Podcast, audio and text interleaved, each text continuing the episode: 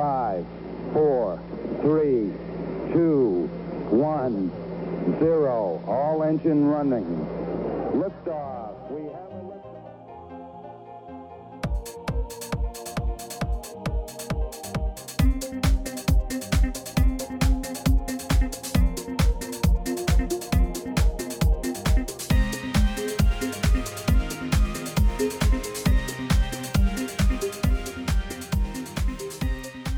미국 스타트업 테크 기업 이야기 조강의 4센트 오랜만에 해보는 한 놈만 팬다 코너입니다.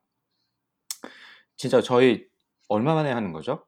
아? 기억도 잘 안 납니다. 언제 이 네. 전 게스트가 누구였는지도 솔직히 사실 약간 가물가물해가지고 좀 죄송한데 아, 진짜 우리 너무 이, 이 방송에 몰입을 못 하고 있네요, 그렇죠? 아 이게 스페이스X 3조 이렇게 날아가고 이렇게 하다 보니까 이렇게 훅 네. 넘어가네요. 예.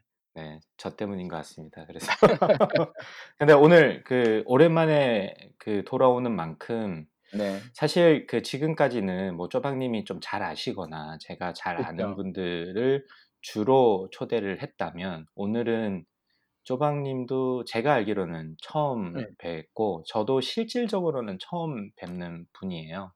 맞습니다. 그래서 그런데 왜 이런 분을 모셨냐 하면 어, 그만큼 컨텐츠가 굉장히 많고 재밌는 그 경험을 많이 하신 분이라서 그죠. 이분의 이야기를 좀 들어보면 좋겠다라는 생각이 들었고 제가 사실은 이분에 대해서 1년 전쯤에 이야기를 들었어요. 제 저희 방송에 인터뷰 해주셨던 김우중 심사영님께서 네 네. 네 아주 강력하게 추천을 해주셨어요. 사실은 아 그럼 두 아, 분은 근데- 서로 아시는 사이인가 보죠?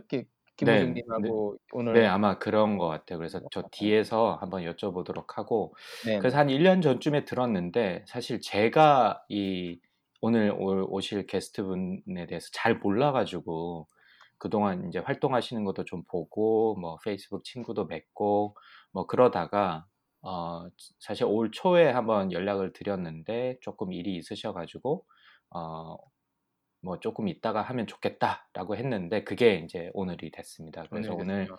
네, 오늘 8월 8일 서부 시간으로 8시에 저희가 녹음을 하고 지금 제가 있는 동부 시간은 11시고 지금 어, 게스트분이 오늘 계신 시카고는 10시죠. 제 기- 제가 맞다면. 맞죠. 예, 정부 네, 시간이니까. 네. 네.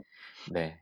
그렇습니다. 그래서 오늘 제가 오늘 장황하게 설명을 드렸는데 오늘의 초대 손님은 픽셀릭의 최수빈 대표님입니다. 환영합니다. 네, 안녕하세요.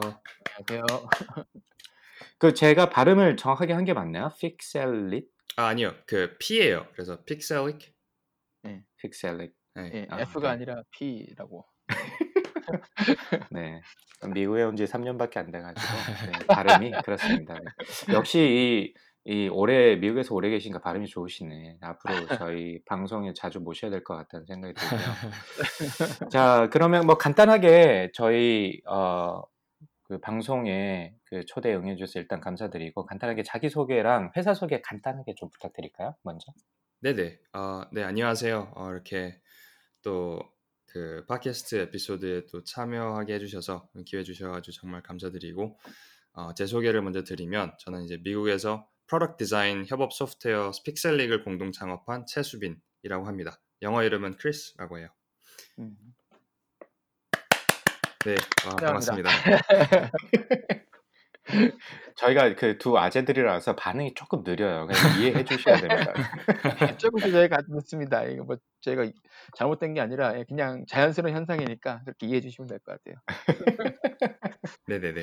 저희 저 저도 이제 처음 알게 되 시 처음 이렇게 실질적으로 대화를 하는 거고 저기 쪼박님도 뭐 기존에 혹시 아시거나 뭐 그 그러신 적이 있으세요? 아니면 다른 글을 보시거나 아 글은 봤어요. 그러니까 제가 어, 그 로빈후드 네. 가지고서 주식을 투자하고 있는데 사실 네네네. 로빈후드 로빈후드 가지고서 투자한 거를 글을 쓰신 적이 있으시죠 예전에? 아주 예전에 로빈후드에 대해서 네. 썼었어요. 네. 네 맞아요. 그걸 그때 저는 그 처음 봤었거든요 로빈후드에 대한 글을. 음, 예, 그 이제 수빈님께서 이제 그때는 이제 한국 이름도 모르고 크리스토퍼 채 이렇게. 활동하셨던 것 같은데 예, 그때 로빈후드에 관한 글을 써주시고 그거 가지고 이제 투자를 직접 뭐 해보시고 나서 이제 뭐 이렇게 비교했던 글이었던 것 같아요. 음, 그거 이제 글을 이제 봤던 게 기억이 나고 그리고 페이스북에서도 몇번 예, 글도 자주 노출이 돼서 봤던 것 같고 근데 얼마 전에서야 제가 알았어요. 아, 친 페이스북 친구가 아니었구나라는 걸 알고서 인터뷰가 이렇게 딱 잡힌 다음에 이제 친구 신청을 드려 가지고 이제 아, 이제는. 이제는 패친입니다. 아, 네. 그렇죠. 그 직접 혹시 그 보는 건 처음이에요. 예.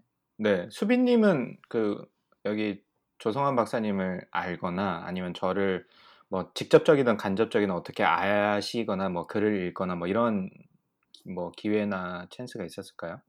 어, 네, 일단은 그 페이스북은 이제 한국에서 좀 많이 스타트업 업계에서 많이 사용하시잖아요. 그래서 네네. 막 이런저런 글을 이제 막 이제 쓰면은 서로 이제 어, 존재를 모른 채 글을 좀 읽다가 나중에 좀 알게 되는 경우가 많은데 맞아요. 음, 어, 두 분도 약간 그랬던 것 같아요. 그 뭐 몇 번 이렇게 글 통해서 먼저 좀 뵙고 그 다음에 이제 뭐 음, 그 우중 심사학 통해서 또 한 번 얘기 듣고 뭐 이런 식으로 좀 음, 어, 확인을 했던 것 같고요. 뭐 보통은 네, 이제 네. 예, 그래서 뭐 글 먼저 읽고 그 다음에 아 이분이 이분이셨구나 그쵸. 네, 네 그런 연결이 되는 예. 그러면 오늘 참 그 분위기가 참 재미있겠네. 글로 먼저 전혀 그 상대방에 대해서. 모르다가 글을 모르고 먼저 예. 보고 예. 지금 이제 서로 이제 알아가는 단계인데, 아, 네, 오늘 굉장히 재밌을 것 같고요. 그러면 뭐 어쨌든 저는 김우중 심사역을 통해서 이 최수님을 알게 됐거든요. 최 대표님을. 네네.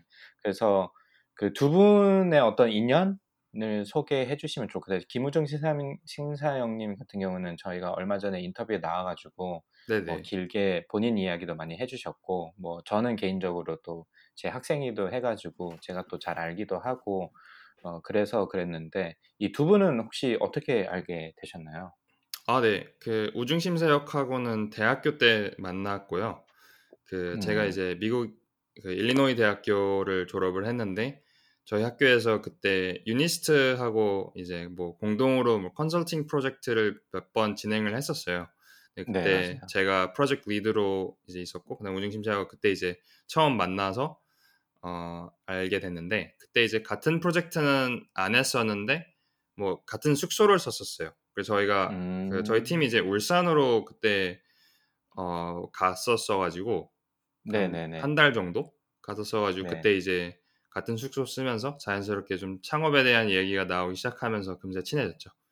그 뒤로 예, 음, 그, 뒤, 그, 뒤, 그 뒤로 이제 저는 이제 졸업하고 컨설팅 쪽으로 일단 갔다가 이제 돌아 돌아 이제 다시 스타트업으로 왔는데 이제 우중 심사역은 네. 바로 플레이팅 그다음에 카카오 벤처스 네네. 뭐 이런 식으로 이제 네네. 스타트업 쪽에서 좀 사회생활을 시작하면서 뭐 줄곧 뭐 이렇게 연락 주고 받고 그다음에 제가 한국 나올 때마다 항상 이제 만나 왔었어요. 음, 음. 네. 그러면 좀 그 어쨌든 지금 아이스 브레이킹 시간이니까 최 대표님이 보시기에 김우중이라는 인, 사람? 인간? 어, 인간? 네, 어떤 어떻게 평가를 하시나요? 네. 이 아, 분명히 들을 텐데. 그 편하게 말씀해 주세요. 나중에 들을 거니까. 네. 네네. 아, 뭐 근데 그 전에 일단 그저 네. 수빈님이라고 그냥 불러주세요. 편하게. 아, 네, 네, 네. 그럴까요? 네, 네. 수빈님 좋습니다. 네네. 네. 어, 일단 우중심사역은 제가 만난 사람 중에 어, 되게 손에 꼽는 신시어한 사람이라고 좀 생각이 드는데 아, 네. 어, 오. 약간 낯간지럽지만 어쨌든 그제제 생각을 좀 말씀을 드리면 네, 네. 어, 우중심사역만큼 좀 그 sincere하고 그 다음에 자신의 그 뭐 background나 이야기 같은 거를 잘 전달하는 사람이 없는 것 같아요. 그래서 음, 어 되게 이야기를 잘하는 그러니까 storytelling이 진짜 잘 되고 그 다음에 그 스토리텔링 그 스토리 자체가 되게 sincere한 사람이라고 음, 좀 생각이 들고 처음부터 이제 뭐 이렇게 만나서 이제 창업에 대한 얘기하고 뭐 지난 경험들에 대해서 얘기를 하면서 우중심사역이 되게 다양한 경험을 했다는 걸 좀 그때 좀 알게 됐고 그, 그 네네. 경험들이 다 하나씩 하나씩 뭔가 살아있다고 해야 되나? 약간 음, 되게 재밌더라고요. 그래서 좀 빠져들게 된 것 같아요. 그래서 네. 뭐 이렇게 스타트업 관련해서 뭐 질문이 있거나 뭐 우중심사역 뭐 의견이 좀 필요한 것들이 좀 종종 있는데 뭐 그때마다 이제 물어봐서 어 뭐 해안을 좀 구하죠. 어, 이야. 우리 김우중 선생님이 우리 한국 가면 이 닭은 김우중 심사위원님이 사셔야 되겠네. 맥주랑. 이거 보면서 좋았어 그러면서 무릎 치고 계실 것 같은데 나중에 들으시면 아, 그 아이, 제가 감사합니다. 이제 좀, 좀 여담인데, 뭐, 네. 그때, 뭐, 쪼박님은 잘은 뭐, 그 일면식이 없으시니까, 잘은 모르겠지만, 그때 방송도 그런 얘기를 제가 많이 했었잖아요. 이 친구는 되게 적극적이고, 그죠? 예. 뭐, 모든 프로그램도, 그렇게 이제 그 프로그램 자체도 굳이 안 해도 되는데, 열심히 해 가지고, 시카고에서 뭐, 제 눈에 띄기도 하고, 그렇게 해서 이제 여기 수빈님이랑도 이렇게 인연이 된 거, 좋은 관계를 유지하는 것 같은데, 제가 얼마 전에 새로 런칭하는 유튜브 채널 팟캐스트대에서 의견을 제가 물어봤거든요. 음, 네. 우리 그 우중 심사역의 장점은 이 교수고 선생이고 뭐고 이런 거 없어. 진짜 날카롭게 얘기를 해주더라고요. 솔직하게 네, 솔직하게. 그래서 뭐라 그래요? 어 별로 한국에 계신 분들이 별로 많이 관심이 없을 것 같다고 얘기를 하더라고요. 그래서 크게 상처를 받고 제가 한 이틀 동안 자리에서 일어나지 못했는데 예. 근데 그게 뭐 어떻게 솔직한 피드백이잖아요. 그래서 뭐 그렇죠. 어떻게 보면 되게 좋은 말 선생님이었으니까 그리고 음. 뭐그 김우중 학생일 때 김우중 학생한테 굉장히 뭐 좋은 관계도 유지하고 그래서 뭐 웬만하면 좋은 말을 해줄 법도 한데 아 그렇지 않더라고. 그래서 제가 아 이 친구는 진짜 진짜 진국이다. 그리고 아까 음. 말씀하신 sincere하다는 말이 그런 그 명확성에서도 이게 그냥 단순히 좋거나 단순히 잘해주는 게 아니라 진짜 이거 맺고 끊음이 분명한 친구구나라는 생각을 제가 또 한 번 하게 됐어요. 그래서 어, 그 심사역에 딱 평가가 어울리는 예, 예, 딱 맞으신 것 같아요. 느낌에. 아, 음. 네. 제가 그 무슨 치킨집이었죠? 투자한 그게. 예, 안 달봉이. 치킨으로 달봉이 제가 치킨, 기억하는데. 예. 네, 달봉이 치킨 거죠? 예, 예, 예, 네, 예. 네. 수빈님이랑 쪼박님이랑 저랑 한국 가서 저희가 한번 만나거든. 그날 달봉이 치킨 한 10마리는 그 김우중 심사역이 내는 걸로 그렇게 하시죠. 그렇게 하시죠. 좋습니다. 나그 시카고에 지금 현재 계시잖아요. 그러면 네. 시카고에서 지금 거주를 하시는 건가요? 네, 저는 시카고에 살고 있어요. 아, 그러시구나. 그러면 저희가 또 미국에 있고 시카고니까 코로나 얘기를 안 할 수가 없는데 간단하게 그렇죠. 저희가 하도 많이 해 가지고 그렇지만 간단하게 이야기를 조금 하고 넘어가죠. 어떻게 어, 지내세요? 시카고 코로나. 상황 아? 네. 네, 일단 뭐 한줌이 안 나올래야 안 나올 수가 없는데 맞습니다. 예. 뭐 집에만 보통 주로 있고요. 그다음에 저는 이제 한국에서 음. 이제 들어왔으니까 아, 뭐 여기는 이제 한국처럼 뭐 2주가 2주 자가격리가 필수는 아니잖아요. 근데. 그렇죠. 네. 어쨌든 간에 좀 자제하고 있고 뭐 자제를 안 하더라도 뭐 할 게 또 없어가지고 그냥 집에만 주로 있어요. 그리고 음, 어 근데 뭐 이제 산책 이제 가끔씩 이제 마스크 쓰고 나가면은 어, 좀 볼 수 있는 광경들이 좀 한국하고는 많이 다르더라고요. 한국에서는 음. 뭐 밖에든 아니든 사람들이 다 마스크 쓰고 있고 뭐 이제 음, 뭐 그렇죠. 필요할 때만 이제 뭐 밥 먹을 때나 뭐 커피 마실 때 이렇게만 이제 마스크를 벗는 것 같았는데 여기는 그냥 어, 한 절반은 안 쓰시 안 쓰고 지나가시더라고요. 그래서. 네. 아 이렇게 하니까 좀 전파가 좀 잘 되는 거 아닌가라는 좀 생각이 들었는데 어쨌든 음. 뭐 시카고도 뭐 다를 거 없고 어, 되게 어려운 상황이고 어, 어네뭐 쉽지 않습니다. 네, 그러시구나. 오늘 뉴스 보니까 캘리포니아는 만 명이 넘었다는 것 같던데요, 사망자가? 아 뭐, 뭐 그런 언뜻, 뭐, 예, 뭐 지나가면서 본 것 같은데. 캘리포니아는 인구도 워낙에 많은 데다가 이게 꾸준히 계속 이렇게 이렇게 주- 뭐랄까 서서히 줄어들기는 하는데 워낙에 음, 한번 스파이크가 높게 왔었고 인구가 많다 보니까 그러니까. 예, 네. 뭐 숫자 어마어마하죠. 네. 네. 네, 저희 또 코로나 얘기하면 한숨부터 나오니까 그 말씀대로 어. 예. 여기까지. 그럼 그 시카고에서 잘 버티고 계신다 정도로 정리하도록 하겠습니다. 네네 네. 어, 어쨌든 오늘 그, 어, 참여해 주셔서 다시 한번 감사의 말씀드리고, 그, 저희 방송을 잠깐 설명을 드리면, 저희가 이제 지금 창업을 하고 계신데, 창업자가 뭐 어떤 과거, 어떤 경험을 바탕으로 이까지 오셔서 결국에는 창업을 하게 됐는지, 뭐 네. 이런 과정을 쭉 이야기를 하다 보니까 저희가 뭐 다른 방송에는 잘 하지 않는 좀 특징 중에 하나는 저희가 굉장히 거슬러 올라가요, 인생을. 그래서 음. 대부분의 분들이 피드백이 뭐냐면 야 이렇게까지 올라가서 자기 인생을 정리해 볼 돌이켜 볼 시간이 많이 없었는데 그런 건 참 좋았던 것 같다라는 게 좀 피드백이 많더라고요. 그래서 음. 저희도 이번에도 이제 중학교 고등 어, 뭐 중학교나 고등학교 시절까지 좀 올라가 보려고 하는데 수빈님 같은 경우는 뭐 저도 서칭을 조금 해봤는데 하는 대로 했는데 좀 많이 알진 못했어요. 뭐 어떤 뭐 계기로 미국에 오시게 됐는지 보니까 이제 고등학교는 미국에서 졸업하신 것 같은데. 그러면 한국말을 굉장히 잘하시는데 뭐 언제 뭐 이민을 오신 건가요? 뭐 어떻게 아, 미국에 오시게 되셨나요? 저는 이제 그 미국에서 태어나서 쭉 어, 대부분 미국에서 이제 보냈고 좀 한국에서 잠깐 잠깐씩 살긴 했어요. 그 저희 아버지 음, 따라서 이제 부모님 따라서 그 한국 이제 나가서 뭐 몇 년. 이제 초등학교도 좀 다니고 그다음 중학교 1년 다니고 이런 식으로 이제 왔다 갔다 했었는데 뭐 아, 결과적으로 졸업은 다 미국에서 하게 됐고요. 음. 네. 어, 네. 그래서 뭐 미국 미국에서 산 날이 훨씬 더 많죠. 어, 근데 아 근데 어. 그러니까 거의 저희보다 더 발음이 또렷또렷하신 것 같은데. 그러니까 아 정말요? 않으시고. 어, 아. 갑자기 부끄러워지네. 아닙니다. 아 저는 그 그러면 네. 굉장히 그 재밌는 비교가 좀 될 것 같은데 어 중고등학교를 미국에서 나셨으니까 물론 한국도 조금 아까 말씀하신 거 보니까 경험도 하시고 미국에서 경험을 좀 하셨을 것 같은데 중고등 중고등학교 때 뭐 어떤 쪽에 좀 관심이 있고 어떤 부분에 좀 포커스를 하셨던 것 같으세요? 돌이켜 보면?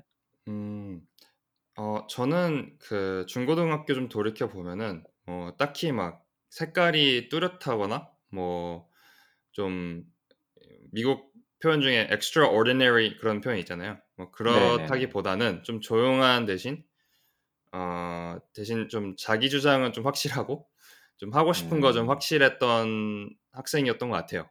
그래서 뭐 음, 일단 제가 잘하는 거랑 못하는 거를 좀 구분할 수 있었던 것 같아요. 그래서 뭐 좀 돌이켜 보면은 수학, 과학은 뭐 아예 좀 관심이 이렇게 크지 않았고, 그다음에 뭐 딱히 재능도 그렇게 많은 것 같지 않아서 일찌감치 저는 이제 그 미국은 뭐 한국도 뭐 지금 바뀌었을 수도 있는데 미, 미국은 이제 교과목을 학생이 직접 선택하잖아요. 음. 그쵸. 네. 그래서 그런 선택을 좀 제 관심사 그리고 제 재능 위주로 좀 많이 짰었던 것 같아요. 그래서 음, 뭐 역사, 사회, 뭐 영어, 정치, 그러니까 뭐 문학이랑 좀 인문학이랑 그 다음에 사회, 역사 이쪽으로 좀 많이 교과목을 선택했던 것 같고 그 다음에 어, 뭐 그런 식으로 이제 학생 시절을 좀 보냈는데 그렇습니다. 근데 좀그 굉장히 독특하시다. 보통은 저는 답변이 이렇게 나올 줄 알았거든요. 어, 저는 보통 수학과 과학에 관심이 있고, 보통 저희가 아는 아시아, 미국에 사는 아시아인들의 어떤 그 스테레오타입을 보면 보통 수학, 과학이 뭐 남들보다 조금 뭐 잘한다거나 관심이 있고, 뭐 이런 식으로 스토리가 갈 줄 알았는데, 전혀, 전혀 반대네요. 와, 그렇죠. 완전 예. 의외다. 예. 그게 제가 좀 돌이켜 보면은 제가 중학교 네. 1학년을 한국에서 보냈었는데 네. 그때 이제 1년 그 한국 수학을 좀 경험을 했잖아요. 아, 네. 그 그게 그 이제 도- 미국으로 돌아가면서 어 미국에서 이제 배우는 거는 훨씬 쉬우니까 그쵸. 약간 네. 자연스럽게 아 이거는 내가 공부를 안 해도 되는구나라는 생각을 그때 좀뭐 이렇게 미련한 생각을 좀 했던 것 같아요. 중학교 때. 음, 그래서 음, 이제 어, 공부를 좀 놓게 되고 대신에 성적은 잘 나오니까 쉬워서 음, 그, 음, 네. 그래서 이제 고등학교 올라갔는데 뭐 그게 좀 굳어진 거죠 사실 그래서 아, 이렇게 네, 네.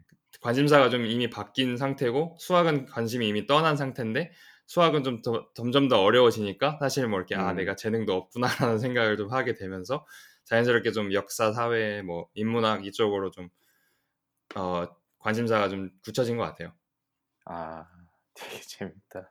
야, 역사, 사회, 정치, 어, 이쪽으로, 인문학 쪽으로 관심이 있는 그 아시아인을 굉장히 찾기가 힘들었던 것 같은데, 어, 어, 그렇군요. 어, 네. 약간 그 유진, 예전에 유진 No. 인터뷰할 때 그 느낌도 조금 있네요. 그쵸? 그죠? 유진도 네. 약간 인문학 쪽에 관심이 좀 있었던 것 같은데, 음. 네. 물론 그리- 공대 쪽으로 네. 가긴 했지만, 네. 그리고 내, 제가 그 고등학교 때 우연하게 그 저는 좀 영향을 많이 받았던 책 질문을 받으면 항상 이 얘기를 하는데 그 고등학교 때 저희 우연히 아버지 서재에서 발견한 책이었는데 그 장영재 교수님, 카- 카이스트 교수님인데 지금도 교수님을 하시는지는 모르겠지만 네. 그분이 쓴 책 중에 이제 경영학 콘서트라는 책이 있어요. 네네네. 뭐 그때 당시에는 뭐 경영학이 뭔지도 모르고 그냥 네네. 어 뭐, 뭐지? 해서 그냥 그냥 꺼내 들었던 건데 사실 음. 돌이켜 보면 그게 제 커리어 로드맵에 좀 중요한 어떤 음. 부분이었던 것 같아요. 그 음. 막연하게 뭐 이걸 다 읽고 나서 뭐 경영이라는 걸 해야겠다라는 좀 생각을 하게 됐고 음. 그 뭐 경영이라는 게 뭐 이렇게 물건을 이렇게 떼다가 장사를 하는 것만은 아니구나. 그러니까 뭐 데이터나 음. 통계, 뭐 로직 전략 뭐 이런 거 같은 걸로 이제 계획을 하고 실행에 옮겨서 막 이기는 어떤 어, 게임 같은 거구나라는 생각을 좀 음. 그때 했던 것 같아요. 그래서 뭐 그거 영향을 많이 받아가지고 그, 그 뒤로 이제 고등학교 시절 보내면서 경영 관련된 서적을 좀 많이 읽었던 것 같고 음. 뭐그 중에서 좀 기억나는 게 드라마에서 뭐 이렇게 막 예, 그때 막 IMF 시절 얘기를 지금 그린 드라마가 하나 있었는데 한국 드라마가 근데 그거 보고 막 네. M&A라는 단어가 이제 나와가지고 어 M&A가 뭐지 네네네. 하고 막 아직도 기억나는 게 막 그래서 교보문고 한국 나갔을 때 교보문고에서 네. 뭐 M&A라는 걸 찾아가지고 적대적 M&A라는 책이 있어요. 그래서 그런 네네. 사례 연구소도 막 구매해서 읽고 막 그랬어요.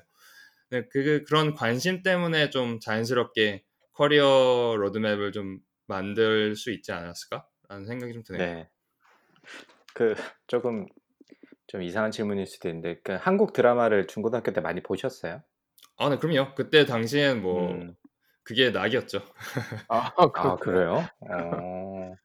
아니 말씀하시는 게 너무 사실 조금 아 죄송해요. 좀 웃겼던 게 네네. 이 말씀하시면서 이런 뭐 뭐 뭐 막 어떻게 하고 뭐 이렇게 막이라는 표현을 쓰시는데 너무 한국 사람 같아서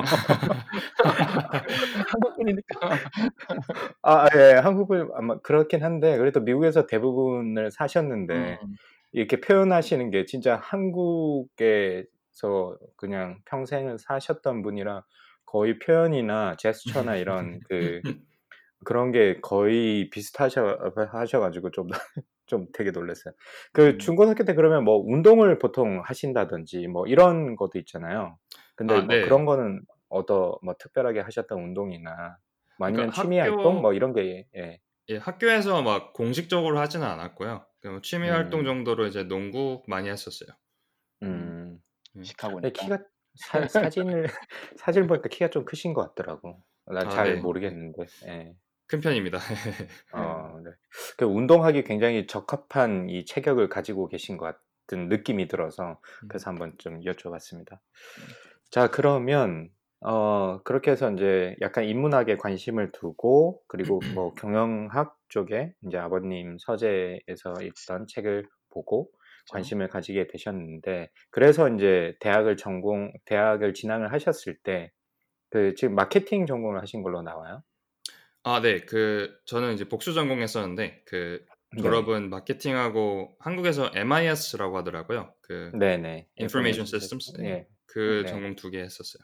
아, 아버님 서재에서 이제 그제 아까 말씀하신 경영학 콘서트를 읽으시고 이제 그런 관심을 계속 어 가지시면서 뭐 공부도 하시고 그러다가 자연스럽게 이제 전공도 그쪽으로 선택을 하신 거네요. 마케팅하고 MIS 쪽으로. 네. 근데 그 약간 스토리가 있는데 네. 그 뭐 사실은 이제 대학교 입학하고 그 이제 대학교 이제 입학했을 때는 그 저희 학교가 다른 학교들보다 좀 유독 월등한 학과들이 좀 있어요. 뭐 대표적으로 음. 이제 컴퓨터 사이언스랑 뭐 agriculture 그리고 이제 어 네, 뭐 엔지니어링 기본적으로 다 좋고요. 그다음에 네, non engineering에서는 이제 뭐 agriculture랑 그다음에 어카운팅이 좀 유독 좀 유명하고 좀 월등한데 음. 음. 그때 이제 고등학교 이제 보내면서 어 꿈을 좀 키웠던 게 아 컨설팅이나 뱅킹에 좀 가야겠다. 뭐 대부분의 음. 야망 가진 신입 학생이 좀 꿀 수 있는 꿈이죠. 그래서? 컨설팅이나 그쵸. 뱅킹 네. 가야겠다는 생각을 하면서 아 그러면 뭐 그럼 내가 finance나 accounting 해야 되지 않을까? 그래서 그런 음. 생각하면서 이제 accounting을 먼저 전공으로 선택했었는데 어 그러다가 이제 기초 수업을 좀 들어보니까 이거 형 너무 재미가 없는 거예요. 그렇죠. 네. 분명 필요한 지식이라는 게 느껴지고 야 이걸 보면은 그래도 기업 분석하거나 뭐 어, 뭐 회계 흐름 같은 거를 좀 파악할 수 있겠다는 생각을 하면서도 동시에 좀 아 내가 이걸 재밌게 평생 할 거는 아니다 싶어가지고 음. 그때 이제 2학년 때 경영학부 내에서 마케팅하고 MIS 전공으로 변경을 했어요. 음. 변경을 하시고 나서 이제 전공을 해보시니까 뭐 어떠시던가요? 내가 기대했던 것 같다. 아니면 뭐 아니었다. 뭐 어떤 느낌이 드셨어요? 너무 너무 좋았죠. 너무 재밌었고 음, 덕분에 이제 뭐 학교 생활이 훨씬 더 1, 2학년 때보다 훨씬 더 재밌었는데 아무튼 음. 그 일단 마케팅은 이제 뭔가를 파는 거고 MIS는 어떤 데이터 그다음에 이제 어떤 그 정보를 이제 처리하고 뭐 그런 이제 학과잖아요. 네네. 이거를 제가 생각했을 때 뭐 그때 당시에도 좀 그런 트렌드가 좀 많았던 것 같은데 어. 뭔가를 파는 게 더 이상 qualitative 하지는 않겠다라는 지금 생각이 좀 들어가지고 이제 두 개를 네네. 했던 건데 뭐 결과적으로 그렇게 좀 많이 진행됐던 것 같아요. 그 트렌드가 음, 그러니까 quantitative driven marketing 내지는 sales가 이제 sales operation이 많이 트렌드가 되면서 어 그렇죠. 동시에 저도 이제 그 덕분에 뭐 새로운 어떻게 보면 좀 굉장히 경영학과 내에서는 새로운 어떤 어, 지식들을 많이 접할 수 있었던 것 같아요. 그래서 되게 음. 좋았고 뭐 지금 음. 돌아가면은 뭐 가- 그래도 같은 전공 할 것 같은데. 음, 음. 네. 그렇군요. 대학 때 그러면 그 학과는 일단 뭐 2학년 때 전과를 하셔가지고 일단 마음에 드는 분야를 찾았고 뭐 특별하게 그 전공 외에 관심을 두셨거나 특별하게 뭐 extra curricular activity 했던 가, 했던 게 있으신가요? 클럽 예. activity 같은. 네. 저는 그 아까 말씀드렸듯이 그 컨설팅이나 뱅킹 가려고 했었거든요. 저희 학교에 그 컨설팅이나 뱅킹 갈 수 있는 어떤 엘리트 코스가 있어요. 그래서 막 1학년 음. 때부터 선발을 해가지고 집중적으로 교수들이 train 시키고 그 다음에 이제 4학년 되면은 컨설팅 뱅킹 가고 이런 academy in academy가 있거든요. 음. 네 그런 거를 좀 많이 지원을 해가지고 근데 뭐 아쉽게 뱅킹 쪽은 떨어졌어요. banking banking은 더 빡세서 이렇게 떨어졌고 컨설팅은 이제 돼가지고 그 IBC라 해서 Illinois Business Consulting이라는 그 학교 내 그 컨설팅 조직 그러니까 팀이 이렇게 네. 있는데 거기에 이제 들어가서 어 컨설팅 프로젝트를 몇 개 좀 같이 다른 팀원들이랑 이게 엑스트라 커리큘러를 이렇게 많이 했었고 네. 그다음에 뭐 어쨌든 그 IT가 대세가 되면서 제가 이제 1학년에 1학년 1학년에 1학년으로 입학했을 때 이제 마침 이제 카카오가 나온 지 1, 2년밖에 안 된 상태고 그다음에 뭐 이런 우리가 지금 자주 쓰는 앱들 모바일 앱이나 뭐 웹 앱들이 그때 이제 막 태동하던 시기거, 시기거든요. 그래서 음. 뭐 그때 자연스럽게 아, 이런 게 좀 major scene이 되지 않을까라는 생각하면서 음. 어, 아, 그러면 내가 좀 디지털 관련된 것도 좀 경험을 해봐야겠다 해서 되게 되게 어, unconventional을 한 건데 한국에 있는 중소기업에 인턴을 갔었어요. 그러니까 스타트업이 아니고 어, 그 네. 한국의 파수닷컴이라고 어, IT 회사인데 그 보안 네네. 쪽 이제 DRM 관련된 이제 product 만드는 소프트웨어 중소기업이에요. 음. 그래서 어, 거기에서 인턴십도 했었고 뭐 이런 경험들 했던 것 같아요. UIUC 그 University of Illinois at Urbana Champaign인데 이 굉장히 큰 학교잖아요. 네, 제- 제가 그 사이즈로 굉장히 큰 학교고 한국 유학생들도 굉장히 많은 걸로 알고 있는데 이 시카고에서 얼마나 떨어져 있나요? 뭐 가까운 대도시가 어디 있나요? 제가 위치를 정확하게 잘 몰라서. 네. 시카고가 제일 가깝고 어, 음. 차로 한 2시간 반 정도 떨어져 있어요. 음, 세상이 흘러가는 거를 뭐 학부 때 잘 아시는 것 같아가지고 센스가 있으신 것 같기도 하고 아니면 도시랑 좀 가까이 있어서 그런 것들을 잘 캐치를 할 수 있으셨나 이런 게 궁금해서 좀 여쭤봤는데 음, 뭐 시카고에서 거의 잘하신 건가요? 그러면 그 대학교 가기 전까지? 네, 어렸을 때 이제 초중고는 시- 시카고 서버브 그 인근 이제 음, 음, 그 지역에서 좀 자랐고요. 그 다음에 음, 뭐 대학교 들어가서는 계속 이제 샴페인 약간 시골이에요. 거기도 약간 옥수수밭 네네. 많고 네, 되게 제가 울산 이제 가봤는데 울산이랑 좀 비슷해요. 약간 분위기가. 아, 그래서 팍팍 와닿네요. 저도 한몇번 가봐가지고. 네, 울산이랑 되게 분위기가 비슷하고 그래서 거기만 이제 있으면 사실 뭐 이렇게 뭐 새로운 거 막 그런 거를 좀 음. 접하기가 좀 어려웠던 것 같은데 근데 뭐 그러니까 그래서 요새는 근데 여쭤보는 거예요. 그 네. 뭐 인터넷이 되게 발달이 많이 돼 있잖아요. 음, 그래서 음, 인터넷을 좀 많이 했죠. 컴퓨터 많이 해가지고 음, 어뭐 정보 같은 거는 주로 이제 인터넷으로 많이 어 얻었던 것 같고 음, 제가 그 제 블로그를 시작한 계기도 다른 사람들의 블로그를 보고 이제 시작을 한 건데 그 블로그를 통해서 많이 배웠어요. 그냥 뭐 음. 예전에 지금은 어메이징 그 브루어리 창업하셔가지고 지금 어, 한국에서 좀 그 양조업 하시는 그 대표님이 그때 당시에는 MBA 관련된 블로그 이렇게 운영하셨었거든요. 네, 네, 네. 아. 그래서 그 블로그 보면서 아, 나 MBA 가야겠다, 뭐 컨설팅 해야겠다 뭐 이런 생각하게 되고 어, 뭐 어. 그냥 특히 그러니까 온라인 통해서 그런 정보 많이 배웠던 것 같아요. 아, 네. 참고로 두 분이 좀 오해하실까봐 유니스트는 울산이 아닙니다. 어 그래요? 어, 언양이죠, 언양. 네, 네, 아. 정확하게는. 네, 아 그래서, 기억나네, 네네. 네, 울산 서버브라고 거기. 그렇죠. 네, 거기로 울산을 평가를 하시면 조금 곤란한 부분이 있고요. 아, 울산 출신이라서 다시 한번. 어, 알겠습니다. 네, 너무- 정정하도록 하겠습니다. 아, 네네네. 어. 아까 아, 잠깐 한국의 이제 그 IT 중소기업에서 인턴 하셨다고 그랬는데 그럼 그때는 어떤 업무를 하셨어요? 인턴 시절에는? 네, 저는 그 product owner 인턴을 했었어요. 그래서 뭐 한국말로는 서비스 기획이라고 하더라고요. 음, 그래서 음, 그런 걸 했었고 제가 이제 맡았던 product는 그 협업 소프트웨어 그 파수닷컴에서 뭐 약간 신사업 음. 같은 개념으로 협업 소프트웨어를 이렇게 만들었었는데 거기 팀에 들어가서 이제 PO 인턴십을 했었죠. 음. 어, 그러면 뭐 결론적으로 봤을 때는 그때 경험이 지금 하시는 일과 일에 영향을 줬을 수도 있겠네요. 뭐 알게 모르게 주었던 것 같아요. 음. 그러니까 그때는 뭐 product owner라는 어떤 role에 대해서 뭐잘 알지도 못하고 서비스 기획 음. 좀 멋있어 보여가지고 일단 해보자 이런 생각으로 일단 그 음. 인턴십을 했던 건데 그때 이제 뭐 음. 개발자분들이랑 얘기하고 그 다음에 뭐 음. 어, 소프트웨어 사업이라는 거에 대한 처음 그 경험을 해보기 시작하면서 네. 어, 뭐, 아, 나중에는 내가 테크놀로지 업계에 그냥 이- 있는 게 맞겠다라는 그 생각을 좀 심어준 것 같아요. 그러니까 처음, 음. 처음으로 그런 생각을 하게 된 거죠. 그 말씀을 들어보니까 대학 때, 뭐 중고등학교 때도 그렇긴 하지만 대학 때 굉장히 열심히 사신 것 같아요. 그냥 말씀하시는 게 전반적으로. 그, 그래, 4년 만에 이렇게 끝내신 거예요? 아니면 뭐 조금 휴학을 하시고 그래서 뭐 좀 더 길게 하셨나요?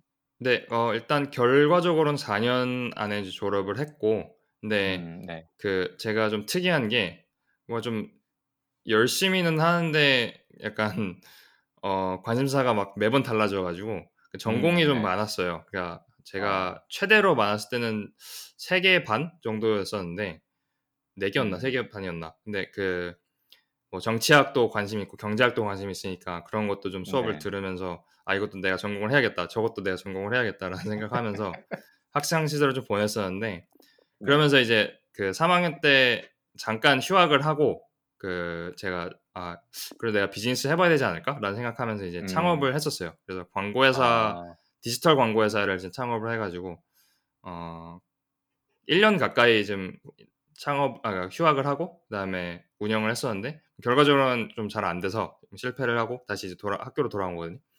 네, 그거 다 음. 감안해서 4년 안에 음. 졸업을 했어요. 아, 그 진짜 열심히 사셨네. 중간에 그렇게 1년 공백기 아닌 공백기가 있었음에도 불구하고 그렇게 또 전공도 많이 하셨음에도 불구하고 이제 그 줄인 거죠 전공을 예, 예. 예. 졸업을 해야겠다 굉장히 해서 많이 들으셨을 것 같은데 그러면 예, 졸업하고 보니까 남들보다 처- 학점이 많더라고요. 그러니까 예.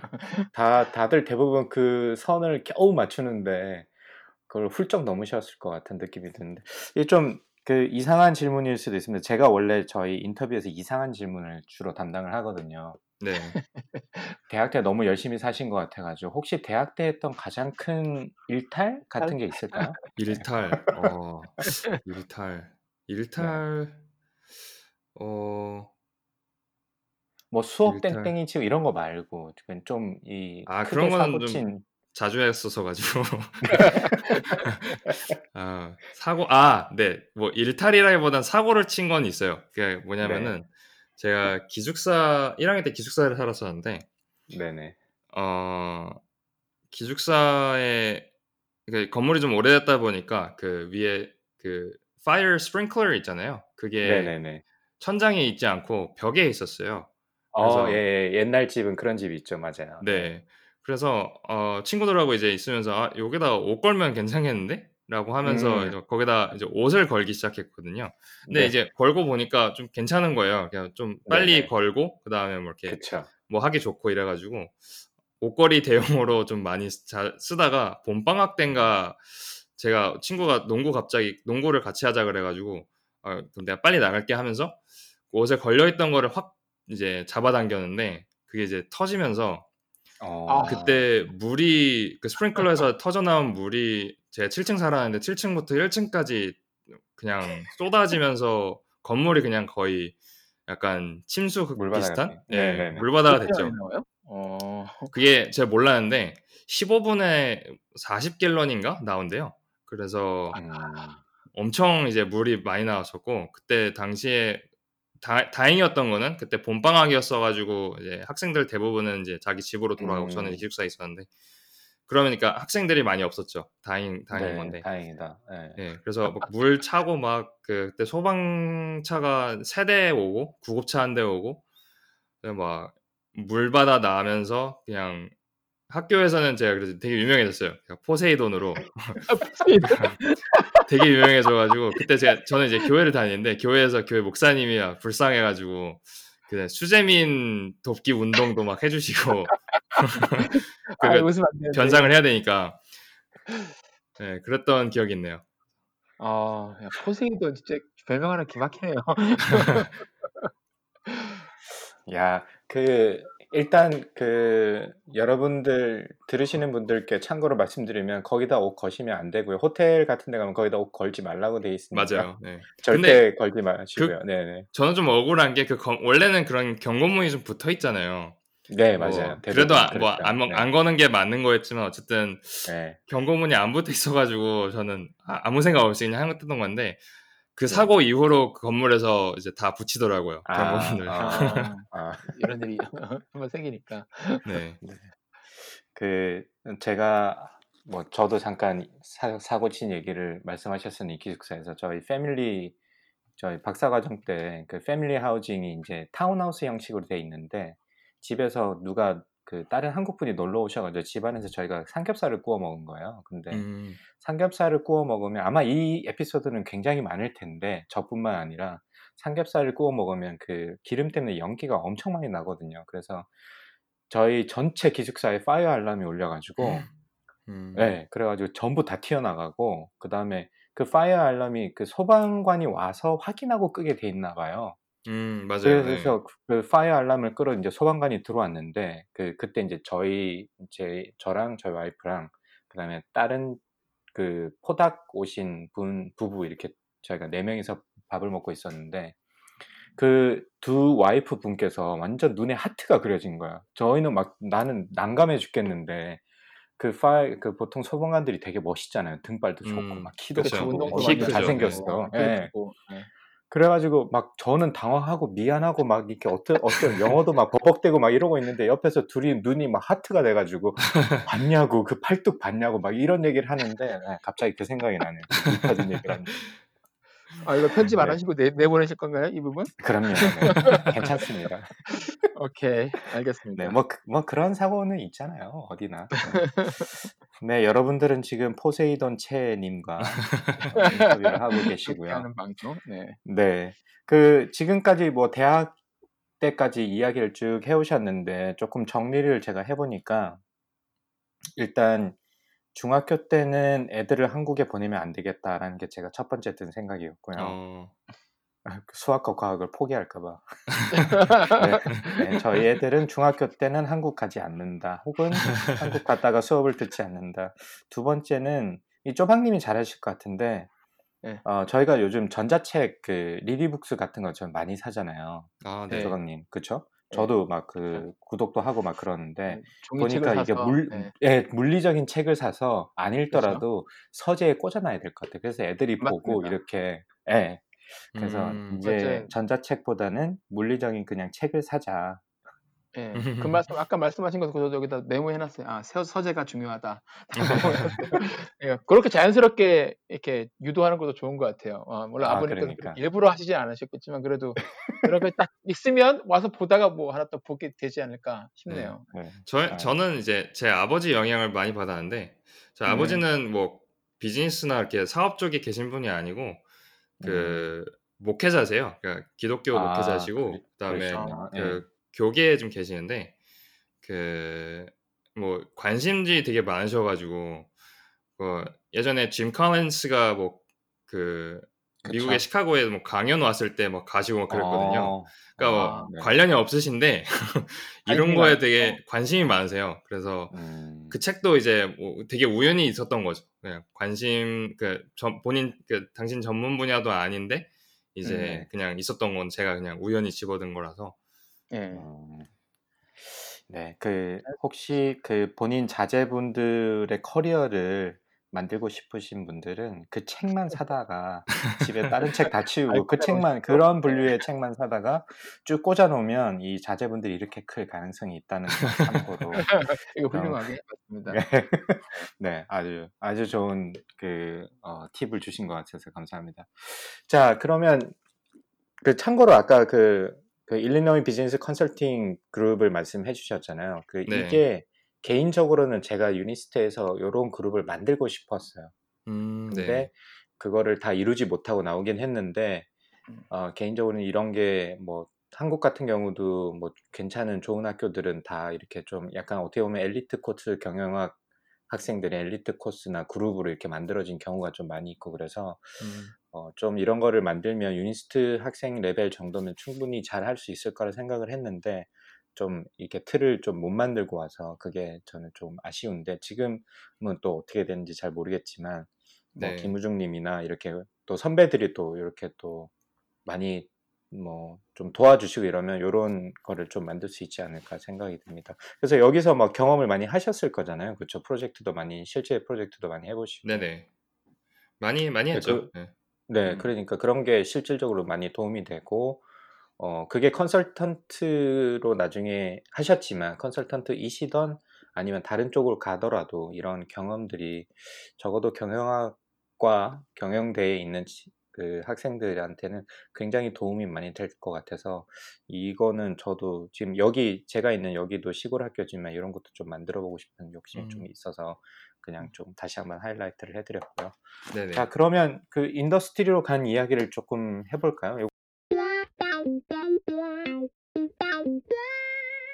네. 그럼 대학에서 졸업을 하시고 나서 첫 번째 직장이 IBM이었던 건가요? 네 맞아요. 네. 어, 그럼 거기에 이제 지원을 하셔서 이제 직함이 보니까 전략 컨설턴트라고 나오는데 예, 네. 그, 그 직, 어, 그 뭐지, 그 포지션에 이제 지원을 하셔가지고 바로 어, 스트레지 컨설턴트로 일을 하시게 된 건가요? 아니면 입사는 다른 포지션을 하셨다가 거기서 다시 이제 이 일을 하게 되신 건가요? 네. 어 그 제가 이제 컨설팅을 먼저 이제 대학교 IBC 뭐 이런 거 하면서 네. 일단 첫 커리어는 컨설팅으로 해야겠다라는 이제 결심을 음. 하고 그다음에 그때부터 컨설팅 펌에 되게 많이 지원을 했었는데 음, 어 뭐 결과적으로 잘 안 됐어요. 그러니까 다 떨어지고 뭐 뭐 MBB 그러니까 맥킨지, 베인, BCG 이런 좀 네네. traditional한 strategy firm들 다 떨어지고 그다음에 뭐 Big 4라 그래서 그 회계법인들 뭐 PwC, 딜로이트, KPMG, Ernst & Young 그 그런 데서도 좀 결과가 좀 안 좋게 나와 가지고 아 이거 어쩌지? 라는 좀 생각을 하다가 IBM 그그 job posting이 올라오더라고요. 저 학교 내에 이제 그 커리어 사이트에 네. 네. 그 컨설턴트를 지금 hire하고 뭐 hire하고 있다. 그래서 뭐 on-site interview 이렇게 진행할 건데 뭐 지원하면은 뭐 이렇게 어, 지원을 해라 뭐 이런 이제 post가 올라 post가 올라와가지고 그때 이제 지원을 하게 됐고 한 일주일 정도 준비를 하고 그 다음 주에 인터뷰를 그러니까 인터뷰가 뭐냐 인터뷰 요청이 바로 와가지고 일주일 정도 음. 인터뷰 준비하고 그 다음에 일사천리로 그냥 offer가 그 다음 주도 돼가지고 어 되게 마음가짐 되게 편한 마음을 갖고 졸업을 했어요. 그 음. 다음에 이제 졸업을 하고 이제 컨설팅 그 IBM 컨- 컨설팅 그 division이 있거든요. Global Business. Service라 그래가지고 예전에 그 PwC 컨설팅을 IBM이 인수를 해가지고 consulting house를 음. 만든 거예요.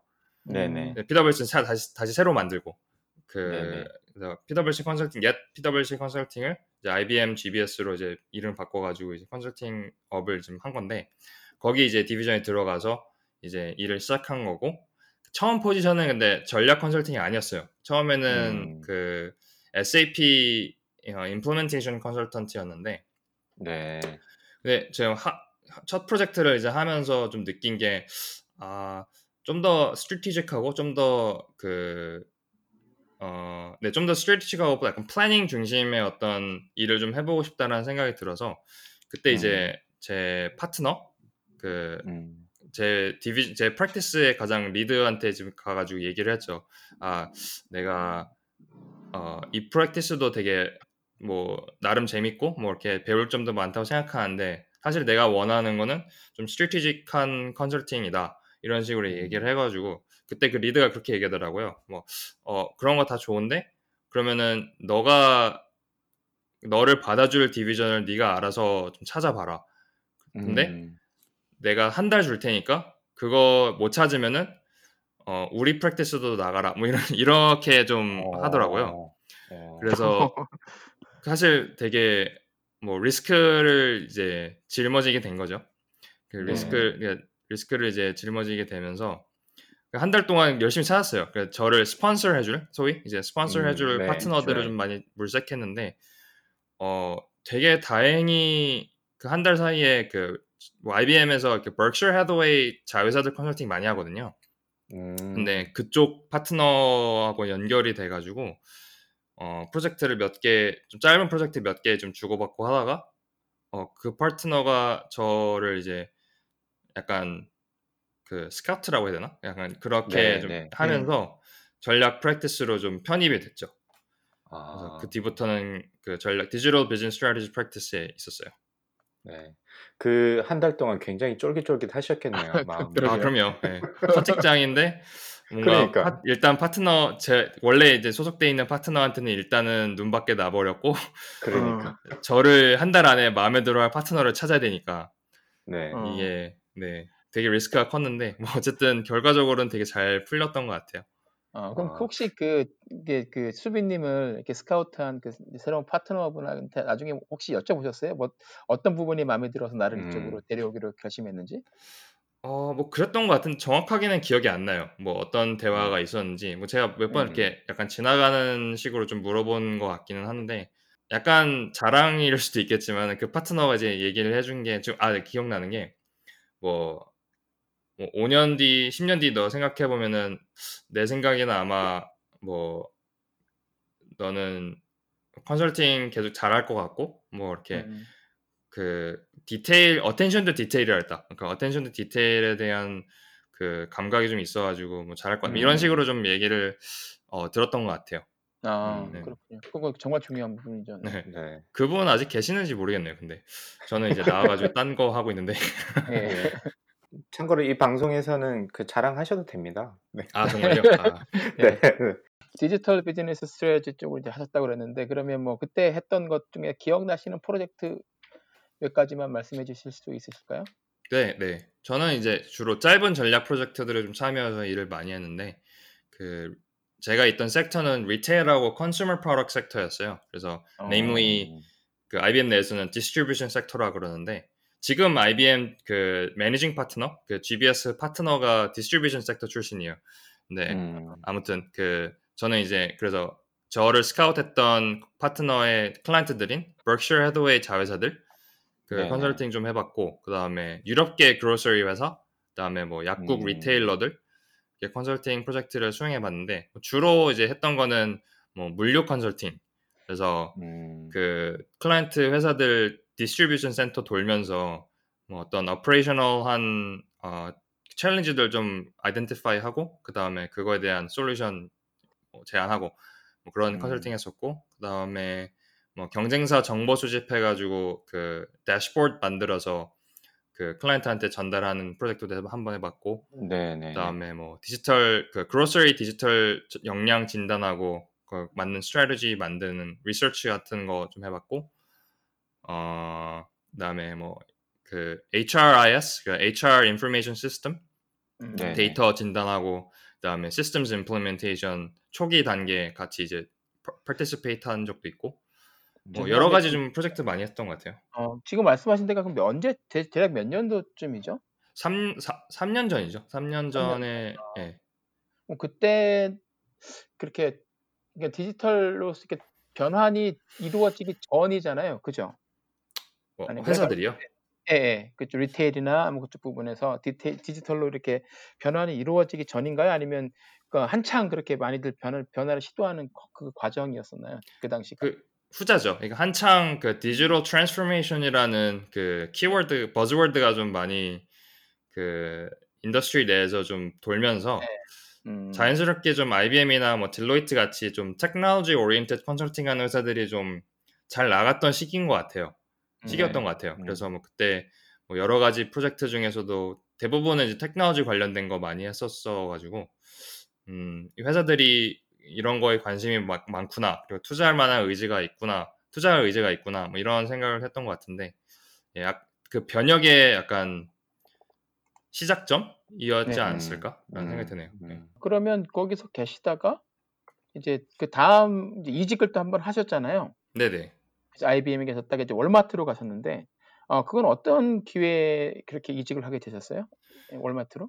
네, 어, 일단 월마트에서 그, 어, 새로운 그, 약간 새로운 팀이라고 하기는 그렇고, 네. 어, 좀 새로운 일을 해보려고 하는 좀 야망 있는 디렉터가 네. 저한테 연락을 어떤 경로인지 기억이 안 나는데, 그 연락을 줘가지고 제가 그 벤턴빌까지 그 월마트 본사가 아르칸사라는 음. 되게 시골 동네에 네. 있거든요. 그래서 벤턴빌까지 네. 가가지고 막 인터뷰하고 막 얘기하고 그랬었거든요. 아무튼 그 그분이 이제 연락을 주셔가지고 어 이제 자리를 옮기게 된 계기가 됐는데 그 그 제가 이제 속했던 팀이 이제 미국 그 사업부 전략팀이었어요. 그래서 음. 그 월마트는 되게 뭐 한국에서는 이미 철수한 지 오래됐지만 좀 global operation도 되게 많이 하거든요. 뭐 인도에도 이제 그렇죠. 플립카트 네. 인수해가지고 인도에서도 하고. 뭐 영국에도 있고 그다음에 중국에 이렇게 마- 많아서 뭐 글로벌 멕시코에도 있고 그러니까 global operation 되게 음. 많은데 저는 이제 미국 사업 그래서 월마트 슈퍼센터들 그 음. 흔히들 이제 미국에서 볼 수 있는 월마트 대형 매장 있잖아요. 그거랑 네네. 그다음에 뭐 gas station 그다음에 어 뭐 이렇게 월마트 네이버후드라고 해서 되게 소규모 약간 편의점식 약간 그런 음. store format들 이거를 좀 관할하는 사업부 내에 이제 저는 이제 real estate 부서에 있었는데 그러니까 real estate strategy 팀 음. 네. 그 약간 뭐 대부분의 회사들이 그렇지만 약간 선이 이렇게 막 명확하게 그어진 게 아니라 가지고 그쵸. 부동산 전략 팀이었는데 부동산 전략 거의 안 했어요. 그래서 뭐 어, 매장 운영 전략, 그다음 리모델링, 어. 그다음에 뭐 디지털, 뭐 온오프라인 통합, 뭐 물류, 뭐 비용 최적화, 그러니까 비용 최적화 뭐 이런 음. 프로젝트 많이 했었고, 네, 뭐 어쨌든 뭐 그분 통해서 이제 월마트를 가게 됐죠. 그분이 되게 저한테 제시한 어떤 월마트의 비전이 되게 음. 마음에 들었어요. 그게 뭐였냐면은 그- 그때 당시만 해도 월마트가 되게 아마존의 위협을 많이 받고 있었던 시기거든요. 그러니까 아, 3년 그쵸. 전뭐이 네. 정도는 네. 네네. 네. 뭐 지금도 뭐 그렇다고도 볼 수 있겠는데 뭐 어쨌든 그- 그때는 뭐 아무것도 없었어요. 그 Z.com 인수한 지 뭐 한 몇 개월 안 됐을 때고 뭐 되게 어려운 시기? 그러니까 뭐 평가 측면에서 월마, 월가의 평- 평가 측면에서 월마트 이렇게 되면 안 되는 거 아닌가라는 질문 많이 나올 음. 시기였는데 그때 이제 저한테 그 director가 lay out 했던 비전이 어, 아, 월마트는 아마존하고 대응했을 때, 아마존하고 경쟁했을 때 아마존을 따라하면 안 된다. 그러니까 아마존을 음. 따라하는 게 아니고 월마트가 잘할 수 있는 걸 해야 되고, 그다음에 월마트가 잘할 수 있는 거는 그리고 아마존이 할 수 없는 거는 어떤 오프라인에서의 경험, 그 다음에 오프라인에서 어떤 그 통합, 그러니까 온- 온라인과의 통합 음. 이거를 꾀하면 사실은 아마존이 할 수 없는 거고 그리고 우리가 제일 잘할 수 있는 거다. 그 우리 음. 팀은 그걸 위해서 존재하는 팀이다. 이런 식으로 이제 저한테 비전을 레이아웃해서 아 그게 되게 마음에 들었고 월마트라는 이제 회사에 대해 평소부터 좀 관심이 많았어요. 저는 이제 grocery 음. 그 consumer products 내지, 내지는 이제 retail 쪽에 있었다 보니까 음. 월마트가 되게 IBM 내에서도 best in class 그 company로 좀 많이 그 bring up이 됐었거든요. 어, 네. 그래서 아 월마트가 진짜 얼마나 잘하는지 좀 궁금하다는 생각 좀 음. 그렇게 했었고 그래서 그런 찰나에 좀 그런 기회가 와서 이제 월마트로 가게 됐죠.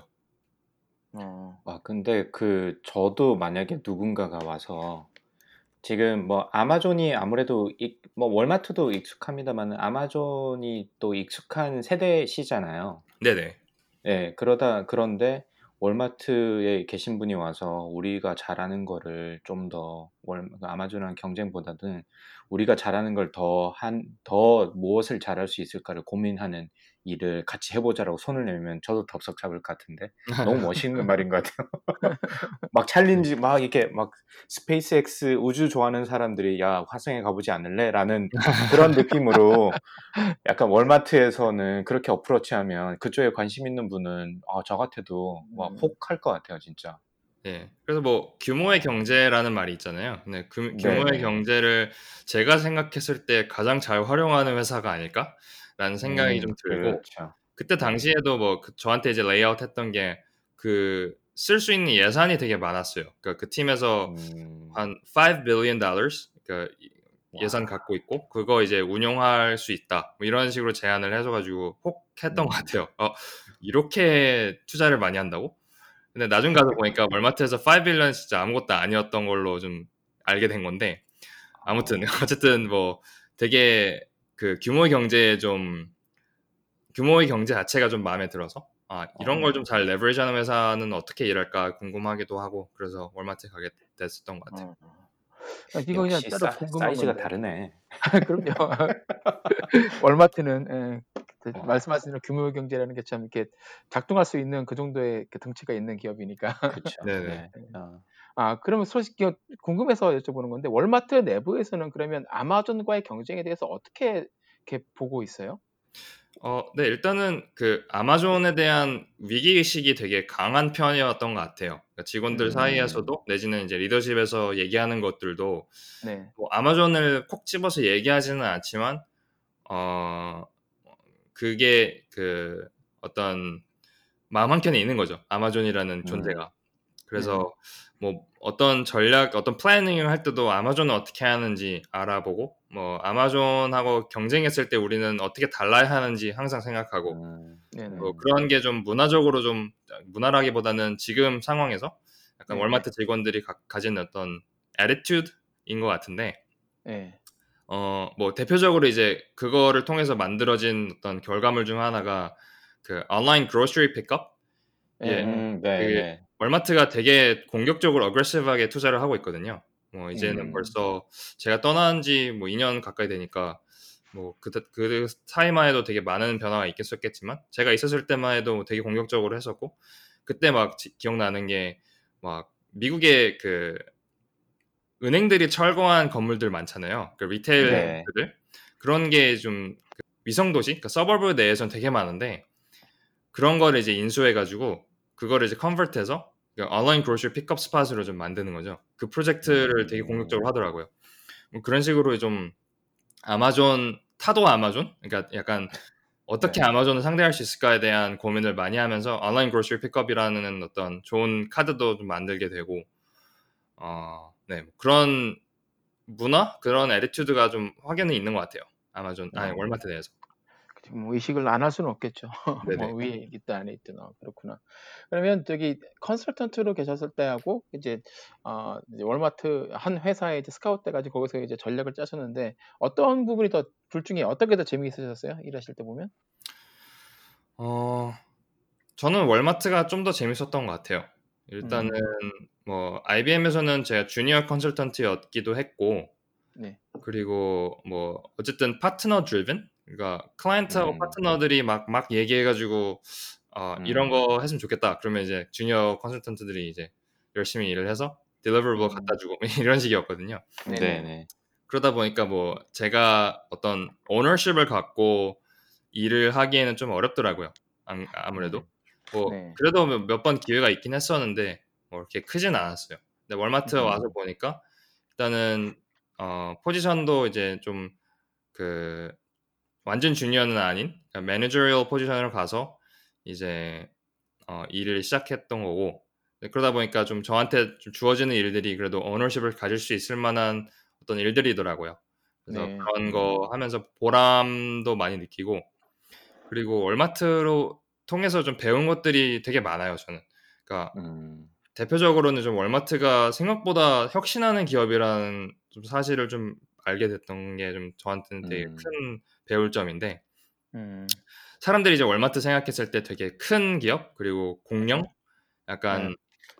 어 혁신하고는 거리가 좀 거리 있어 네. 보인다라고 생각들 많이 할 것 같은데. 그렇죠. 네. 되게 혁신하고 거리가 있을 거라는 좀 생각을 많이 하시는데 저도 이제 저는 그래서 아 내가 그러면 IBM에서 내가 본 거를 갖고 월마트 가면 내가 혁신을 좀 리드할 수 있겠지라는 음. 좀 아니란 음. 생각하고 이제 들어가는데 어 생각보다 사람들이 되게 이노베이티브 하더라고요. 그래서 음. 안에서 뭐 배웠던 거는 시- 여러 가지 실험을 계속 하더라고요. 저희 팀 내에서. 그래서 뭐 음. 어떤 하- 가설이 있고 그 가설을 검증하는 과정을 이제 되게 그 이터레이션을 많이 도는 편이었는데 저는 약간 뭐 스타트업은 아니었지만 월마트가 되게 빠른 속도로 그 실험을 많이 하더라고요. 그러니까 뭐 음. 대표적으로는 그러니까 매장 갖고 그러니까 요새는 그 소프트웨어 회사나 뭐 온라인 회사는 A/B 테스팅이라는 걸 많이 하잖아요. 그래서 네. 뭐 그렇죠. 네. 버튼 색깔이라든지 뭐 카피 어떤 뭐 UX 방식 이런 거를 이제 테스팅해가면서 최적의 결과를 좀 도출해내는데 그거를 이제 매장으로 하고 있더라고요. 그래서 막 음. 매장이 지금 미국에 5천 개가 있으니까 뭐 이런 변화를 특정 매장들한테 줬을 때 그걸 컨트롤 그룹하고 이제 비교했을 음. 때 뭐 어떤 우위가 있나 어떤 변화가 있나 이런 실험들을 계속 하는데 저는 그거 보고 되게 놀랐어요. 일단은 그게 이제 프로세스로 좀 정립이 돼 있다라는 점과 그 다음에 그런 실험들을 좀 계속해서 하고 있다라는 점 저는 되게 월마트 약간 들어가기 전에 생각했던 게 그냥 이- 이미 읽어놓은 거 좀 약간 그 프로핏 레이크하는 거 아닌가 라는 생각하면서 좀 들어갔는데 그게 아니고 되게 노력 많이 하고 어, 새로운 거 많이 찾아다니고 혁신을 하려고 하는 기업이었던 것 같아요. 그런 음. 생각이 좀 많이 들었고 그 다음에 뭐 아까도 좀 말씀드렸지만 규모의 경제 레버리지 하는 거 음. 그거는 월마트 아니고서는 제가 어디에서 그걸 배웠을까라는 음. 생각이 드는데 음. 뭐 일단 뭐 이게 그 비용을 절감한다고 하는 프로젝트를 했을 때 약간 그 매장 하나당 1억을 아끼는 거는 그렇게 큰 비용 절감이 아니거든요. 그 매장 음. 하나의 매출이 어 제가 기억하기로 한 7, 70 million 달러가 얼마죠? 70 밀리언이면 한 800억 정도 되는 거죠? 한 7, 800억에서 뭐 많게는 음. 1,500억까지 이제 그 매장 하나당 매출이 나와요. 음. 그러니까 뭐 1억을 아끼는 건 뭐 사실 그렇게 큰 돈이 아, 아닌데 그러네. 1%도 안 되는 거네요. 네네. 어. 근데 이거를 5천 개에서 매- 아끼면은 그게 5천억을 아끼는 거더라고요. 음. 음. 그러니까 이게 규모의 경제가 이래서 되게 중요한 거구나라는 생각을 하게 맞네요. 그러다 보니까 이제 그 그런 사업성을 찾는 그 과정도 되게 독특했어요. 그러니까 어. 음. there's always bigger fish to fry라는 이제 그 네. 생각을 갖고 이제 그 팀은 그 팀이 되게 움직이더라고요. 뭐 되게 음. 자잘한 거 찾지 않고 되게 큰 거큰거 찾고 이거를 규모의 경제를 어떻게 적용할 수 있을까라는 고민을 많이 해, 어, 아, 해봤어요. 그걸 좀 많이 배웠던 것 같아요. 그렇네요. 아, 저희는 멋, 항상 멋있다 low hanging 진짜. 그러니까 저희는 bigger fish to fry가 아니라 저희는 low hanging fruit 하면 쫓아다니고 그러는데 아, 아 진짜 그런 거는 와. 정말 중요하겠네요. 예, 그냥 겉으로 음. 보고 때 아 대기업이고 뭐 이렇게 공룡 기업이고 이렇게만 생각했는데 뭐그 안에서는 이제 끊임없이 변하려고 하고 있고 아, 네.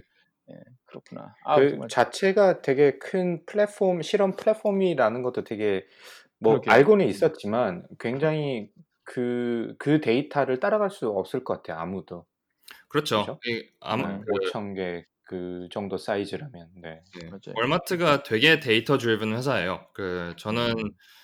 어 몰, 저도 이거 몰랐었는데 들어가서 알게 된 건데 모든 걸 데이터 기반으로 그 음. decision making을 하고 그 다음에 그런 데이터를 provide하기 위해서 직원들이 이제 실험을 많이 하는 거죠. 사실은 음, 그쵸. 네. 그 VP 레벨, 음. 그러니까 되게 리더십 레벨에서 결정을 하기 위해서는 어떤 fact driven 그 근거가 필요하니까 그거를 이제 만들기 위해서 이제 일사불란하게 움직이는 움직이는 건데 음. 뭐 A/B 테스팅도 이게 말이 좀 쉽지 그 그게 생각보다 어렵더라고요. 그러니까 막 네, 음. 그렇죠. 뭐 저는 이제 뭐 기억나는 프로젝트 중 하나가 자전거 관련된 프로젝트였는데 이 자전거를 이제 월마트에서 팔잖아요. 그뭐 네. 월마트 이제 가보시면 자전거 이렇게 진열되어 있는 걸 보시겠지만은 그 자전거가 자, 그 industry 그 industry 내에서 자, 자전거 industry가 어떻게 돼 있냐면은 제조사가 자전거를 조립된 상태에서 보내지 않아요. 그래서 flat box 음. 이렇게 조립 안 된 상태에서 retailer한테 이제 보내는데 네, 네, 그쵸. 그걸 이제 retailer가 조립을 해서 진열을 하는 거예요. 근데 음. 거기서 나오는 어떤 inefficiency가 되게 크더라고요. 그 음, 조립을. 하면서 제대로 조립을 해야 되는데 첫 번째로 제대로 뭐 조립을 못하면 이거는 안전 문제로 이어지고 그다음에 소송이 그쵸. 걸리고 이러니까 뭐 그런 음. 문제도 있고 그다음에 어떤 효율성의 문제. 그러니까 조립을 경험 이 없는 사람이 이렇게 조립을 하면 되게 어렵잖아요. 그게 부품도 되게 많고. 맞아요. 네. 네. 근데 막 어떤 매장에서는 저희 인터뷰했을 때 막 어떤 매장에서는 그냥 어 일한 지 막 두 달 된 직원이 막 음. 그 매뉴얼 보면서 막 조립하고 있더라고요. 음. 그러니까 이게 전문성이라는 게 아예 없고 뭐 효율성이라는 것도 아예 없으니까 이거를 그냥 아예 그 아웃소스를 해버리자. 네. 그래서 그 프로젝트를 제가 담당했었는데 어, 그거를 하면서 어 막 실험도 막 했었죠. 막 뭐 처음에 이제 400, 아 처음에 80개 매장에다가 먼저 아웃소스 하는 거를 좀 도입을 해서 좀 테스트를 돌려보고 어 좀 결과가 괜찮은 것 같아서 그다음 400개, 그다음 800개, 그다음에 제가 나올 때 1600개까지 이제 그 리더십에서 음. 허락을 받았는데 뭐 그런 식으로 이제 테스트를 하는 거죠. 그 1600개 매장하고 나머지 나머지 매장하고 이제 비교해서 매출이나 뭐 어떤 뭐 안전 문제 뭐 이런 변수들이 음. 얼만큼 변화 변화가 있었나 이런 그 테스트 그 데이터 분석을 많이 해요. 그, 그런 경험들도 되게 재밌었고 독특했던 것 같아요. 와, 그, 그게 진짜 재밌겠네요. 생각해 보면. 그러게요. 보통 그 엔지니어링이나 이게 실험실에 계신 분들은 조그마한 박스 안에서 뭐 온도 조절하고 뭐 물 주고 뭘 더 조금 더 하고 뭐 이런 스케일인데 이게 어째, 어쨌든 사람을 대상으로 실험을 하는 그렇죠. 거잖아요. 세팅이 네. 실제 그 어떤 플랫폼에서 그래서 내가 어떤 가설이 있다 그러면 예를 들어서 5천 개 중에서 한 아까 말씀대로 한 1,600개 정도에서 테스트해서 결과가 나와서 비교를 할 수 있다면 와, 그 너무 너무 재밌을 것 같은데. 네 네 맞아요. 그래가지고 그때 막 어, 아웃소스 할 수 있는 vendor들도 막 찾아가지고 뭐 인터뷰하고 뭐 사업성 그러니까. 검토하고 어, 그다음에 뭐 여러 가지 일을 많이 했어요. 그 프로젝트 하면서 뭐 그, 이제 음, 그 아웃소스 하는 그 vendor들이 저 매, 매장으로 들어와야 되잖아요. 그러면 이제 그 네. 그들을 좀그그 뭐지 체크인하게 할 수 있는 디지털 앱도 만들고 그다음에 어, 그러다 보니까 뭐 product 관련된 일도 많이 하게 되고 아, 그다음에 그 그들이 이제 와가지고 퍼폼하고 뭐그 앱 앱 자체가 뭐 체크인도 체크인이지만 뭐 사진 그 자전거 완성된 거 사진 찍고 그다음에 뭐 음, 그 assembly 그 뭐냐 warranty 정보 기, 입력하게 하고 이런 이제 workflow가 음, 있거든요. 그런 걸 네네네. 하게 해야 되다 보니까 product도 되게 complex가 complexity가 되게 높아진 상태였어 가지고 되게 음. 재밌게 여러 가지 일을 동시에 했었어요. 그 프로젝트 통해서. 어. 야, 진짜 그냥 실험하는 게 아니라 어, 진짜 제대로 뭔가 해야 되니 이 규모가 너무 크니까 그것도. 네네. 어, 아, operation 아, 매뉴얼도 만들어 봤고 어, SOP라 그러죠. 예, SOP도 아, 만들어 봤고 네. 그다음에 뭐 변호사들이랑 얘기해가지고 막 그 월마트 내의 사내 변호사들이랑 네네. 얘기해서 이거에 어떤 법적인 그 문제가 없는지 검토하고. 그다음에 뭐 merchandising이랑도 확실히 일을 많이 했었어요. 그래서 이거는 자전거 자체가 merchandise니까 그 음, 한국에서는 MD 그러니까 바이어들이죠. 그러니까. 바이어들하고 좀 얘기도 많이 했었고요. 어, 뭐 음, 어떤 자전거를 사야 되는지, 그 어- 자전거가 어떻게 오는지, 그리고 이제 음, 자전거가 조립뿐만 아니라 수리도 있거든요. 그러니까 자전거가 음, 어떤 defect 자전거가 그러니까 자- 그러니까 고객이 자전거를 샀는데 나중에 이게 뭐 망가졌다, 아니면 네. 하자가 있다, 음, 그럼 월마트 다시 오잖아요. 그걸 이제 네네. 수리를 해줘야 되는데, 그럼 그 부품 공급도 그 물류적으로 좀 해결을 해야 되고, 그다음에 음. 그러다 보니까 제조사랑도 얘기를 하게 됐어요. 그 제조사랑 음. 물류 공급 물류 라인을 또 프로세스를 하나 또 만들어 가지고 부품이 제대로 이제 매장들한테 잘 공급될 수 있게 뭐 그런 일, 그런 일도 했었고요. 음, 네. 정말 많은 아, 걸 했었네요. 진짜. 월마트에서. 어, 진짜 그거 하- 자전거 하나인데 그 거기에 연결된 일들이 진짜 어마어마하네요. 사이즈가 진짜. 네. 그리고 뭐 어. 지금은 이거- 저도 이제 나와가지고 그, 그 프로젝트가 어떻게 결과가 나는지는 알지 못하는데 그 제가 나오기 전에 좀 추진했던 것들 중 하나가 또 온, 온라인하고 오프라인하고 통합하는 거였어요. 그다음에 음. 이게 이게 또 왜 중요한 거냐면은 아마존은 절대 할 수 없는 거 좀 찾다가 이제 음. 이거 이거가 이제 나온 건데 아마존은 자전거를 이제 팔 때 조립을 해서 팔 수가 없잖아요. 무조건. flat box로 가야 되니까. 근데 월마트는 조립을 해줄 수 있는 역량이 있는 거죠. 그-. 근데 고객이 원하는 거는 flat box가 아니고 조립된 자전거잖아요. 맞아요.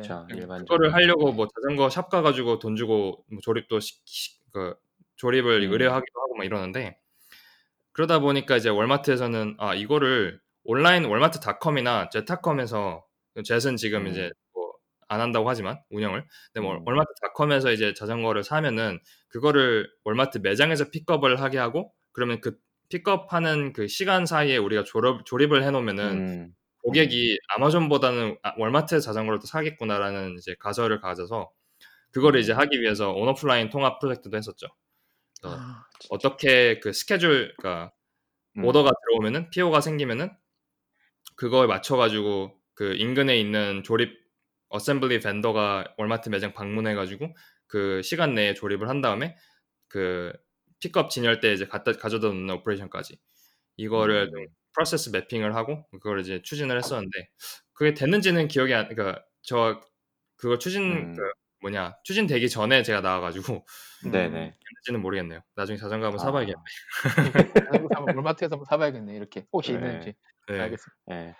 그게 아. 큰 기업이라서 그런 거를 좀 잘 실험이나 이런 아이디어를 대규모로 테스트할 수 있는 장점도 있지만 거꾸로 이게 5천 개나 되는 거에 어떤 사소한 어떤 혁신점이나 새로운 아이디어를 임플리멘테이션 하는 것 자체도 네. 이 그 뭐 소위 말해서 quality를 같은 레벨로 유지하는 것도 쉬운 것 같지 않아요. 그래서 사람들이 느끼기에 그렇죠. 뭐 그 안에 headquarter 안에서는 그렇게 많은 아이디어가 오가고 막 이렇게 함에도 불구하고 소비자가 느끼기에는 그냥 뭐 늘상. 변함없는 월마트 이렇게 느끼는 게 아닐까. 맞아요. 뭐 맞아요. 저도 여기서 3년째 살고 있지만 여기 좀 시골 동네라서 월마트가 하나 있긴 한데 제가 뭐 기사로는 저희 그 팟캐스트에서도 아마존 vs. 월마트 이거 이야기도 많이 하고 그래가지고 저도 개인적으로 수업할 때 써야 되는 계속 찾아보고 뭐 인벤토리를 어떻게 하고 로봇이 어떻게 임플멘테이션 되고 뭐 이런 이야기는 많이 읽었는데 음, 실제로 3년 동안 바, 바뀐 게 뭐냐라고 생각을 해보면 그 사람 캐셔를 줄이고 무인 그 self checkout을 많이 늘렸다. 이거 하나밖에 못 느끼겠더라고요. 음, 그래서 네네. 그런 것도 사실 이게 좋은 점도 있지만 그런 면에서 좀 나쁜 점도 있겠다는 생각도 좀 들긴 하네요. 그거를 네. 한꺼번에 같은 레벨로 유지를 하기가. 그 음, 부동산 전략팀에서 했던 중요한 일 중 하나가 market strategy 짜는 거였는데 저는 이제 거기에는 크게 이제 involve는 안 돼 있었지만 이제 같은 팀이었어가지고 좀 들었어요. 듣고 이제 옆에서 보고 이랬는데 아, 그 market strategy가 뭐냐면은 5천 개가 있으니까 그 5천 개의 매장에서 어떤 지역이나 뭐 어떤 그 demographic이 가장 돈이 가장 profitable한가 내지는 뭐 가장 매출이 많이 오르는가 이런 이제 리서치를 하는 일인데 그 뭐 메릴랜드 계시죠 지금 네네네. 예, 메릴랜드가 그 그렇게 그 어트랙티브한 마켓은 아니더라고요. 그러니까 이제 뭐 그- 그러니까 이게 그 어트랙티브한 마켓 먼저 이제 리모델링 먼저 들어가고 뭐 투자를 이렇게 그런 식으로 그쵸. 해요. 5천 개 그쵸. 전체적으로 어. 가는 게 아니고 그 음, 지역적으로 그러겠죠. 먼저 이제 도입을 하니까 뭐 네. 혜택을 많이 본 게 이제 뉴욕 쪽 그다음에 음, 월마트가 아무래도 본사가 중부에 있으니까 중부, 그다음에 음. 남부, 플로리다, 뭐 텍사스 이쪽이 되게 리모델링부터 많이 들어가고 그 리모델링 하면서 뭐 로봇이나 뭐 음. 그런 뭐 디지털 관련된 것들도 이제 같이 들어가는 거거든요. 네네. 그 시기가 아직 안 와, 않지 않았을까? 조금 더 기다려 보세요, 강박님. 네, 메릴랜드 주민 여러분 힘내십시오. 월마트에서 많이 사주십시오. 그 전 놀랐던 게 그 월마트 본사 앞에 이제 매장이 월마트 매장이 두 개가 있어요. 큰 게. 네, 네, 네, store 101하고 아 store 100하고 store 452 아 4522인가 뭐 그런데 그 매장이 제가 평생 봤던 월마트 매장보다 훨씬 더 좋더라고요. 그러니까 막 어, 되게 고급진 거의 백화점 수준으로 월마트를 해놨는데 뭐 어. 본사 앞이니까 그렇겠죠. 근데 그렇죠. 네, 뭐 어, 곧 그런 이제 뭐 지금은 어떻게 되는지 모르겠지만 곧 그렇게 다 네. 바뀌지 않을까라는 생각이 네. 드네요. 알겠습니다. 아, 뜻하지 않게 월마트에 대한 얘기를 많이 해서 많이 배웠습니다. 아우 재, 재밌어요. 근데 재밌네요. 월마트 얘기만 네. 쭉 해도 좋을 것 같아요. That's one small step for man, one giant leap for mankind.